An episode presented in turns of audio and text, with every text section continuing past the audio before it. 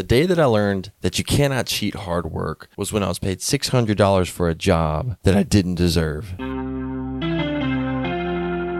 It's 2013, my freshman year of community college in Jackson, Tennessee, and we all know that textbooks cost an arm and a leg. My wife's a nurse, and one of her textbooks actually cost $1,000. I mean, it's crazy. So I told my grandfather about just needing some money if he had any work that I could help him with. And he said, Hey, I got to have a job coming up at a hospital because he's an electrician and he's going to be pulling electrical wire through conduit. And conduit is just a plastic tubing. You can pull wire through it, and, and, that tubing keeps it protected. So basically, told me that what we would be doing is bringing electrical wiring through conduit into one of their new rooms that they've been building onto. And so when he told me about that, I was like, "Yeah, I would love to help. I don't know, I don't know how to do that stuff, but uh, I'd be willing to just whatever you need, I, I will help you."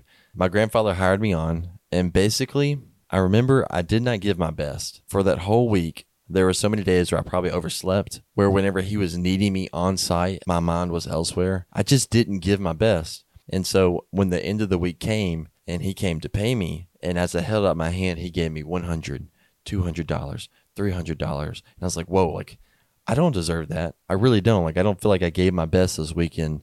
I didn't know how much money I was going to make from this job. I figured it would probably be around two to three hundred dollars. When he kept laying down one after another, it humbled me because I realized like I did not deserve the money that I made. And if I remember right, he was telling me like, look, use this as a lesson. Remember this moment. You were giving six hundred dollars for work that you gave fifty percent of yourself to.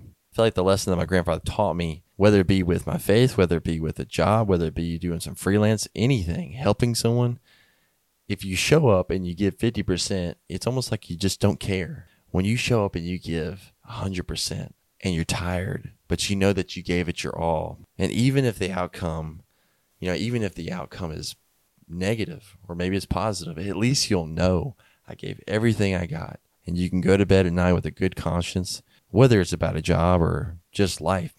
You'll know, like, hey, I gave everything. I don't know. There's some peace about that yeah, I don't think I'll ever forget that day.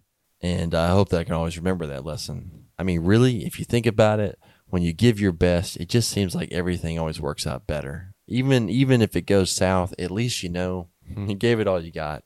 Yeah, I'll see you in the next video. If you like this video, don't forget to check out the Homemade YouTube channel, where we have many playlists and videos just like this.